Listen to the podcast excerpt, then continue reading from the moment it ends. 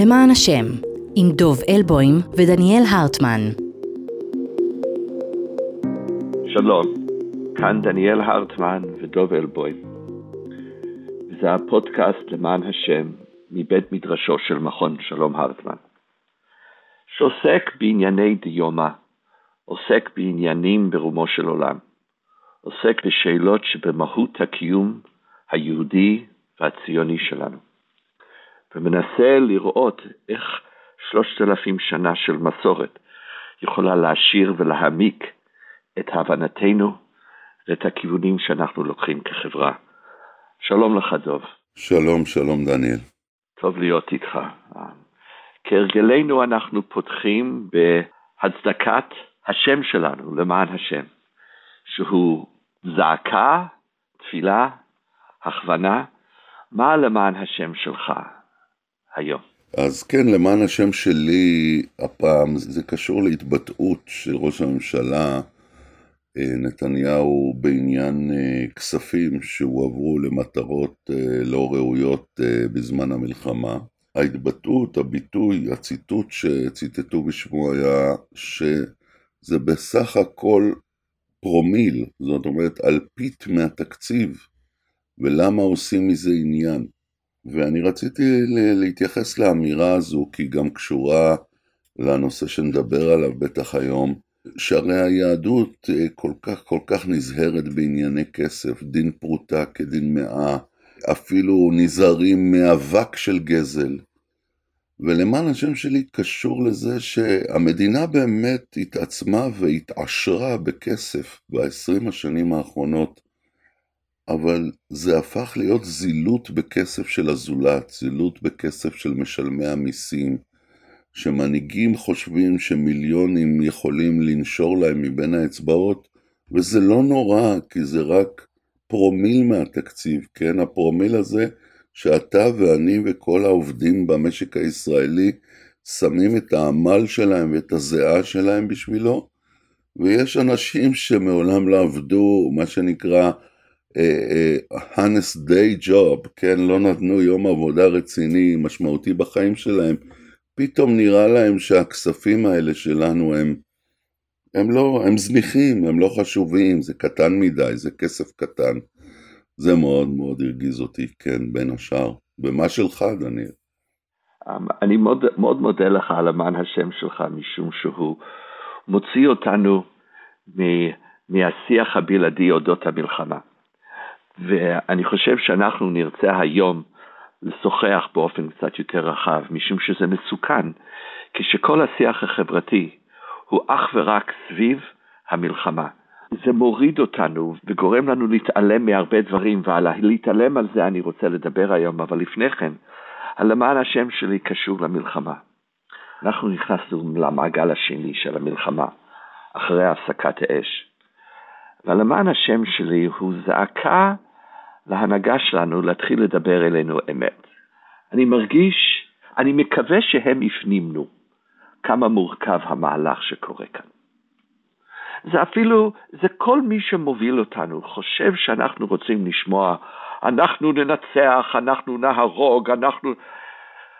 עם ישראל למד בחמישים ומשהו ימים שבהם אנחנו מתקדמים קילומטר אחרי קילומטר ומגינים על הילדים שלנו ומנסים להילחם הן לפי ערכי המלחמה היהודים שלנו, והן לפי הצורכי ההגנה שלנו הלאומיים, וצורכי ההגנה שלנו להגן על הילדים שלנו, לא לקחת סיכונים. אני חושב שכל אחד מתחיל להבין שהולך להיות פה משהו הרבה יותר מורכב, ושתמונת הניצחון לא יהיה. אני חושב שצריכים להתחיל, למען השם, תתחילו לדבר איתנו. אל תעשו את מה שאני קורא לו תרגיל המכליות. תרגיל המכליות היה, מכלית אחת לא תיכנס. מכלית אחת לא תיכנס עד שהשבויים, מכלית אחת לא תיכנס עד שלא נשמיד, היה הכל חד וחלק. ואז אפס, אפס שתי מכליות נכנסות. אבל זה אולי זה לא כזה שקר. נכון, אמרתי מכלית אחת, לא אמרתי שתי מכליות.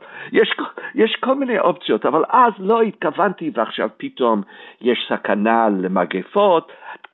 אני חושב שעם ישראל הוא עם מבוגר ובוגר, ואני חושב שאנחנו כולנו נרתמנו למען הגנת המדינה.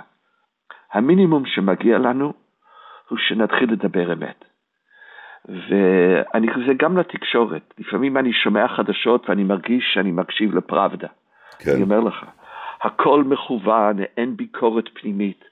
אז למען השם שלי היום הוא, אנחנו שם, כולנו מגויסים במאה אחוז לטובת העם שלנו. בואו נתחיל לדבר קצת יותר אמת על מה ניתן להשיג, מה הסיכויים, מה התוכנית יום אחרי. אני חושב שעכשיו בשלב השני של המלחמה מגיע לנו. אבל כן, זה מוביל אני אותנו. איתך. אני איתך, אבל אני מצטרף לתפילה הזו, כאמור, אני חושב שזו תפילה. אז uh, אני מצטרף אליה. מאה אחוז, כן. קניתי את זה כתפילה. אתה יודע, כשאתה רב, כל תקווה נהפך לתפילה. אבל... זה כתוב מפורש במגילת העצמאות, לא חדלו מתפילה ומתקווה. כך אה. כתוב במגילת העצמאות. שוב הוכחה שהם ידעו הכל. לגמרי. שזה באמת מגיע להיות המסמך המכונן של החברה שלנו, העומק שבו. אני גם, דרך אגב, לומד את המסמך כמסמך תלמודי, כן. שבשפה שלי זה הכבוד הכי גדול שאתה יכול לתת למסמך, שאתה מנתח אותו לא בקיאות, לעומק. אבל הנושא שלנו היום, בחרנו ביחד לקרוא לו כל ההורג נפש אחת. ואני אישית, אני רוצה להקדיש את הפודקאסט היום לזכרו של יובל קסלמן, זיכרונו לברכה. כן, הבחור הגיבור שירה לעבר המחבלים ובטעות אה, נהרג על ידי אחד החיילים שהיו שם אה, גם כן. בדיוק, כשאני לא יודע איפה אתה היית כשזה קרה. יש לי נשק רוב חיי מ-1977, רוב הזמן הוא נמצא בכספת. כשהמצב יותר חמור, אני נושא את הנשק שלי.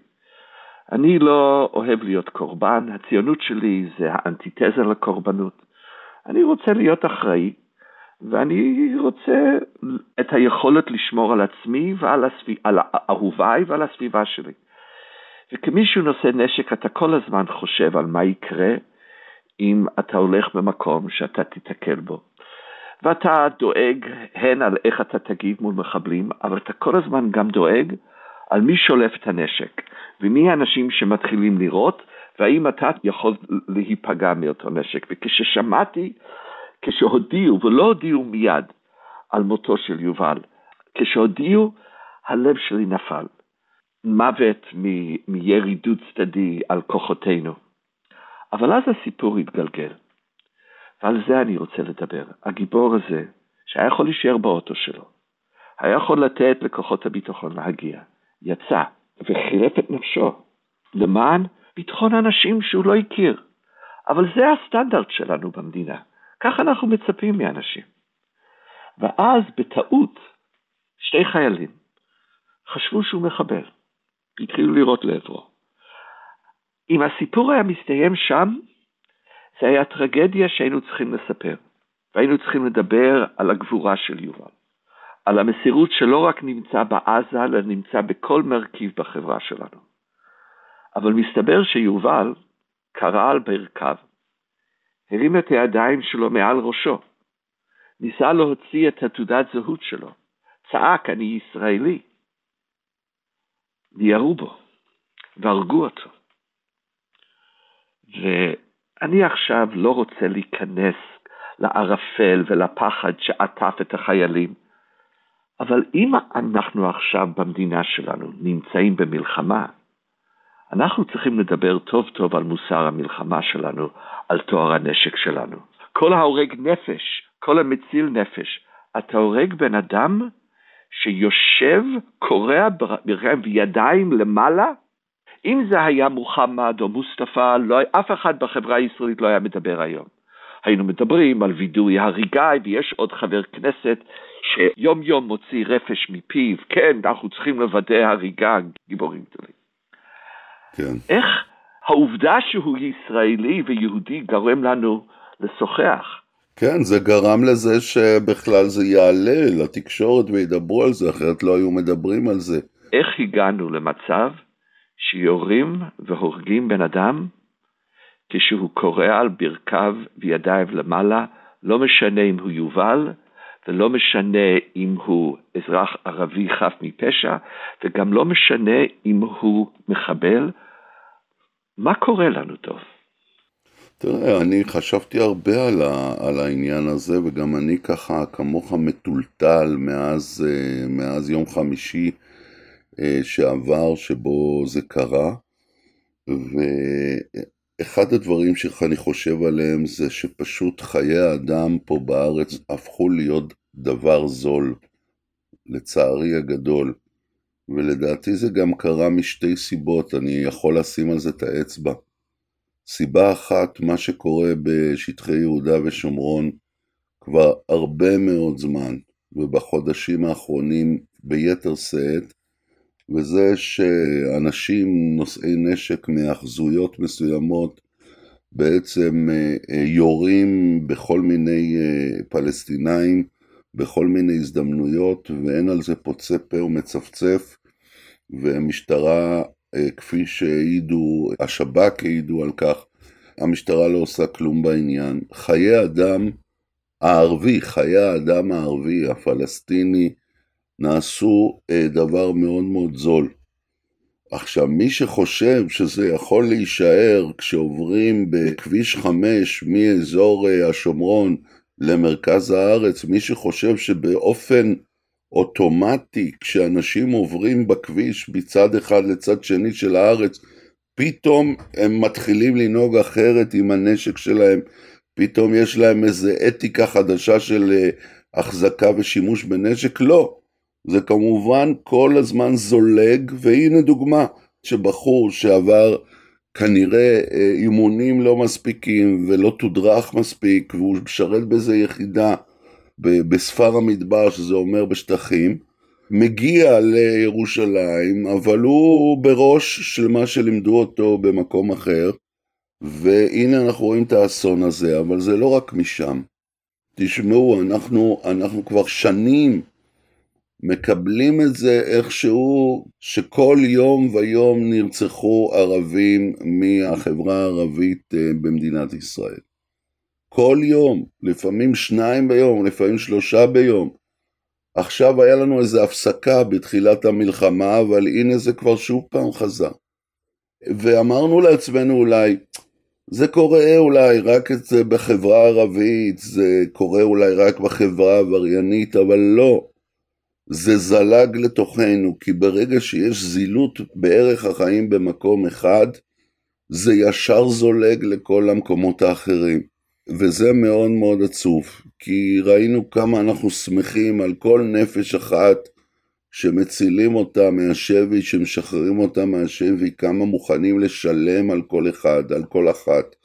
והנה אנחנו, ב- ב- השלטון, זה לא אנחנו, אני לא, לא צריך פה אה, להקריב קורבן עגלה ערופה, אני לא מרגיש שאני אה, אשם בזה, להפך, התרענו, דיברנו על זה, כבר שבועות, חודשים מדברים על זה. והשלטון לא, לא עשה כלום בעניין הזה. אז ברור, השלטון הזה צריך להקריב קורבן עגלה ערופה.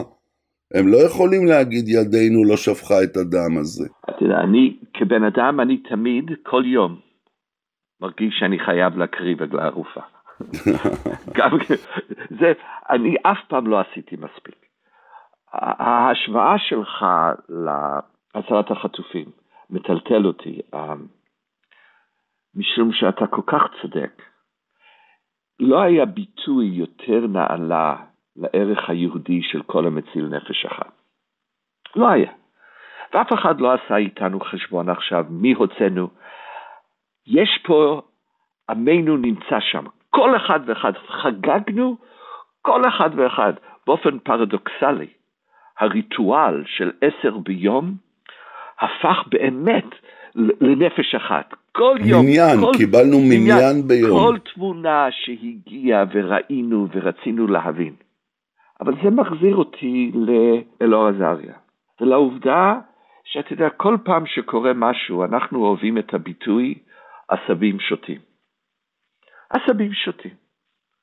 אלאור עזריה קרא, ואני חושב שיותר משהחברה הישראלית הוקיעה אותה, בסוף חיבקו אותו. בסוף מי שהוקיע אותו הוא שמאלן בוגד, you know, כל, ה, כל המילים שקוראים לך ולי, אני חושב שקוראים לך, אולי, לא יודע, זה תחרות למי קוראים אותם יותר. אין מרכז, אין, אין שום נושא, זה לא, אתה שמאלן בוגד, או יותר טוב, האם אתה אוהב את היהודים? והאתגר במשפט הזה, כל המציל נפש אחת, או כל המעבד, ההורג נפש אחת, כאילו קיים עולם או, או איבד עולם מלא, הנוסח המקורי זה כל המעבד נפש אחת. בלי המילה ישראל. אין ישראל שמה, וזה לא צריך להיות ישראל, משום שבריאת העולם לא התחילה בישראל. יש, אנחנו ירשנו מסורת שבו קיום האדם קודם לקיום העם שלנו, האדם באשר הוא אדם. ואלוהים כורת ברית ומתייחס לאדם באשר הוא אדם לפני שהוא פונה לאברהם. כן. בשבוע שבו הדגשנו כל המציל נפש אחת מישראל, רואים את המוכנות לכל המעבד נפש אחת שהוא לא מישראל. וכן, זה מלחמה, וזה בדיוק האתגר של מלחמה דוב. מלחמה זה עת להרוג. ואתה יוצא להרוג כשאתה מגן על העם שלך, וזה עושה את כל ההבדל. הכוונה עושה את ההבדל. המטרה עושה את כל ההבדל. ובמלחמה, מלחמה הוא, הוא לא פשע, מלחמה הוא אקט מוסרי. אבל כשאנחנו רואים אנשים, השר אליהו, כן, בוא נעשה וידוי הריגה. מי אתה לקבוע שאנחנו עושים וידוי הריגה? רוח צה"ל, כן. תואר נשק, מי אתה לקבוע וידוי הריגה? אתה צודק, זה נמצא בארץ שלנו. אבל אתה רואה איך שהוא הולך וגדל, ואני רוצה להזכיר למאזינים את, את מה שדיברת עליו בלמען השם שלך בשבוע שעבר. על כן, כמה כן. נשק כן. יש עכשיו, כמה נשק כן. מסתובב, והתגובה הראשונה של ראש הממשלה, כן, צריכים להמשיך, יהיו בעיות לפעמים. אלה החיים, אלה החיים. ובכן, זה לא החיים, בהחלט זה לא החיים, ואני רוצה... זה בחירה. זה בחירה, ואני רוצה להוסיף משהו, דניאל. זה מעבר לביטויים של ראש הממשלה ושר כזה וחבר כנסת כזה. אנחנו חברה שעוברת תהליך מאוד מאוד עוצמתי של מיליטריזציה. ויכול להיות שאין לנו ברירה, ויכול להיות שזה גורלנו. יכול להיות שזה תמיד יהיה ככה, אבל אני רוצה רגע לשים את זה על השולחן. החברה הישראלית עוברת תהליך של נשקים, יותר נשק, יותר שימוש בנשק. אנשים הולכים למלחמה, הם משתמשים כמו שצריך בנשק שלהם, והם חוזרים הביתה. החברה שלנו, כמו אולי בשנים של קום המדינה, זו חברה מגויסת ולכן מיליטריסטית. עכשיו, השאלה הגדולה שאני רוצה להעלות לפניך, האם בעצם כל הרגישויות האלה שאנחנו לומדים מתוך התרבות היהודית לדורותיה, של הדקדוק בכל נפש ונפש, כמו שאומרת המשנה הסנהדרין, שדן על ההורג בן אדם שמגיע לו אחת לשבעים שנה, נקראת סנהדרין קטלנית, ופתאום מדברים להחזיר את עונש המוות לענישה הישראלית. יש פה שאלות כבדות משקל שאנחנו לא יכולים לפתור אותן בקלות. האם בעצם יש טעם עדיין להחזיק בכל הרגישויות האלה?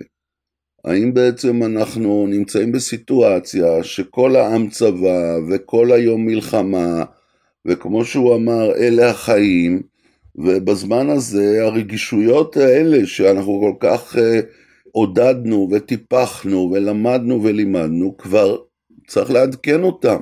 אולי זה לא כבר לא מתאים. טוב, זו שאלה קשה. ואמרתי, אני נושא נשק. אז אני מיליטנט. אני מהמיליטנטים. אני עכשיו נמצא בחוץ לארץ, וכחוק אני מפקיד את הנשק, ובעבר זה היה לוקח לי חצי דקה להיכנס, היום זה לוקח שעה. כמות האנשים שקונים נשק הוא פשוט אדיר, אדיר. מסות, מסות של אנשים. רק להפקיד את הנשק לוקח שעה שיראו אותך. אבל אני מבין אותם. אני לא חושב שנשק ומוכנות להילחם, אתה יכול לקרוא לזה מיליטנט, אבל מיליטנט זה כבר ביטוי ערכי במקום ביטוי תיאורי. אני חושב שזה המציאות שלנו. אני חושב שאחד הלקחים של השביעי לאוקטובר הוא שאנחנו צריכים לדעת שאנחנו לא גרים בסקנדינביה. כן, אנחנו בהחלט לא גרים שם. לא גרים שם, אבל זה בדיוק אבל... בגלל שלא גרים שם, דוב. אנחנו, וזו הסיבה שבחרנו לדבר על זה. אסור לנו לוותר. אסור, לש, למען השם, בשביל מה הקמנו את המדינה הזאת? האם הקמנו אותו כדי להיות ככל העמים? יש אינסטינקט כזה. אבל לא בשביל זה אני שותף כאן, זה לא הציונות שלי. הציונות שלי הוא שיובל קסטלמן, גם אם הוא היה עבדולה וגם אם הוא היה מחבל, ברגע שהוא קורא על ברכיו, יהודי לא יורה עליו. ואלאור עזריה הוא פושע. אלאור עזריה הוא רוצח. וזה לא הסטנדרטים שלנו. ואני חושב הייחוד של הצבא שלנו הוא שהוא מנסה. תואר הנשק של הצבא הוא מאוד מאוד מדויק. הוא נותן לחיילים נשק והוא גם אומר להם, אפשר להשתמש בזה אך ורק להגנה עצמית. אתה צריך להיות מחויב לכוח לכל אדם שנברא בצלם אלוהים, ושלכל אדם ניחון בזכויות יסוד. ואתה רק יכול להשתמש בזה בפרופורציה לסכנה שאתה, שעומד מולך. כל הדברים האלו לא קרו ליובל קסלמן. כן, ולצערי... למי שחשבו שהוא מחבל אנונימי, למחבל האנונימי שמסתבר שהוא גיבור ישראל, אבל זה, זה הטרגדיה, אבל בוא נשתמש בדוגמה הזאת. לא למדנו מאלאור עזריה בגלל שהוא הרג מחבל. הוא הרג מחבל, דינו מוות. כדי לשרוד פה, בואו נפסיק להקפיד על ערך החיים. אני חושב שכל הסיבה שאנחנו רוצים לשרוד פה הוא להקים חברה שדואגת על ערך החיים. אני לגמרי מסכים. בן כספית אמר את זה בכתבה, הוא אמר, בסוף, האם שביעי לאוקטובר הוא קטליזטור לנקמה, או בסוף בשביעי לאוקטובר אנחנו יודעים, אסור לנו לעולם להיות חמאס. ויש לנו החלטה, וההחלטה הזאת עומדת בפנינו היום. אז אני מחזיר את השאלה אליך, דוב. כל המסורת שלנו, אתה יודע מתי זה לא היה רלוונטי? כשהיינו בגלות. כשלא יכולנו להזיק לאף אחד. כשהיה מאוד קל להגיד כל המציל נפש אחת וכל המעבד, ומה יכולנו לעשות? בקושי זבובים יכולנו לשלוט עליהם. זה תורה של ארץ ישראל, דוב. זה תורה כן. של דורנו, אבל הוא קשה, בזה אתה צודק. זה קשה, קשה לה, להחזיק בשתי הדברים גם יחד. כן, כן, אני בטוח שאתה צודק, ואני רוצה קצת uh, לספר לך, אני גר גם כן ביישוב שלצידו יש הרבה מאוד uh, יישובים ערביים וקרוב יחסית לשומרון, וכשהתחלתי לגור פה, פרצה בדיוק האינתיפאדה השנייה, והיה באמת הרבה מאוד פעילות פה מסביב, והתקשרתי אז לחותני, שהיה אדם בכיר מאוד אה, בשירות הביטחון, ושאלתי אותו, מה הוא אומר? האם אני, כדאי לי אה, להוציא רישיון נשק ולהחזיק נשק בבית? והוא אמר לי, תשמע, יכול להיות שאי פעם תצטרך את הנשק הזה, יכול להיות שכן, יכול להיות שלא, אבל הרבה יותר צפוי שחס וחלילה נשק שמתגלגל בבית וזה ביד בן אדם לא כל כך מיומן, יקרו מזה אסונות הרבה יותר גדולים, חס וחלילה. וזה מאוד מאוד שכנע אותי. זאת אומרת, זה שאני לא מחזיק נשק, זה לא בגלל שאני פחות מיליטריסט ממך, או פחות רוצה להגן על המשפחה והקרובים, אלא בגלל שאני מבין שהרבה פעמים אקדח שמוצג אה, במערכה הראשונה, הרבה פעמים הוא יורה באיזושהי מערכה שלישית ורציתי להימנע מזה. ואני עד היום שמח שעשיתי את זה, אבל לצערי, כל הדברים האלה שאנחנו אומרים, הם באמת לא מספיק יעילים, כי החינוך היום, גם בצה"ל וגם במקומות האזרחיים, של מה, מהי האתיקה של שימוש בנשק ועד כמה צריך להיזהר כשבן אדם אה, כבר נכנע לא לעשות וידוא הריגה, כי לא רק בגלל שאציל נפש, יכול להיות שהאיש הזה מגיע לו למות, אבל אם השב"כ יחקור אותו, אז זה יוכל להציל שלושה אנשים אחרים חפים מפשע. והאתיקה של טוהר הנשק היא נכתבה בדם ו- ובהרבה חוכמה וצריך לשמור עליה, אבל לא מחנכים היום, לא בצה"ל, ב- ביחידות מסוימות ולא באזור האזרחי, ואני אומר לך פה, אני אומר את זה בכאב לב, אני בטוח שמספר תאונות הנשק ואלימות במשפחה וכל מיני שגיאות וטעויות ימשיכו לעלות לנו בחיי אדם. אני משוכנע בזה. לצערי הגדול אני אומר. אני שמח שקמה קול צעקה עכשיו בחברה הישראלית, זה לא היה מובן מאליו בימים אלה, ואני שמח שחוקרים את זה, ואני שמח ש, שיש על זה דיון ציבורי, כי כך באמת ראוי. אנחנו לא באנו לפה רק בשביל שנוכל לשרוד תחת השמש. אנחנו באנו לפה בשביל לחיות חיים של ערך, ערך, ערך יהודי לחיים. בשביל זה באנו פה לחיות. ואם חס וחלילה, כמו שאתה אומר, אנחנו נידרדר לרמה ולדרך שבה האויבים שלנו לא מעריכים את החיים, אז באמת אוי ואבוי לנו, בשביל מה הייתה כל uh, הקמת מדינת ישראל. טוב, אין דרך יותר טובה um, לסיים את הפודקאסט שלנו. בזמן מלחמה, בעת להרוג, אנחנו כעם חייבים לדבר על ערך החיים. טוב, תענוג להיות איתך. תודה רבה, תודה לך, דניאל. הפודקאסט למען השם הופק במכון שלום הרטמן בירושלים. תוכלו למצוא אותו בכל הפלטפורמות שבהם אתם נוהגים להאזין להסכתים האהובים עליכם. נשמח אם תעקבו אחרי הפודקאסט ותדרגו אותו, כדי לעזור למאזינים נוספים למצוא אותנו. על עריכה אחרי עומרי בן דור, והמפיקה שלנו היא הדר טיילור שכטר. נשתמע בשבוע הבא. שלום לכולכם.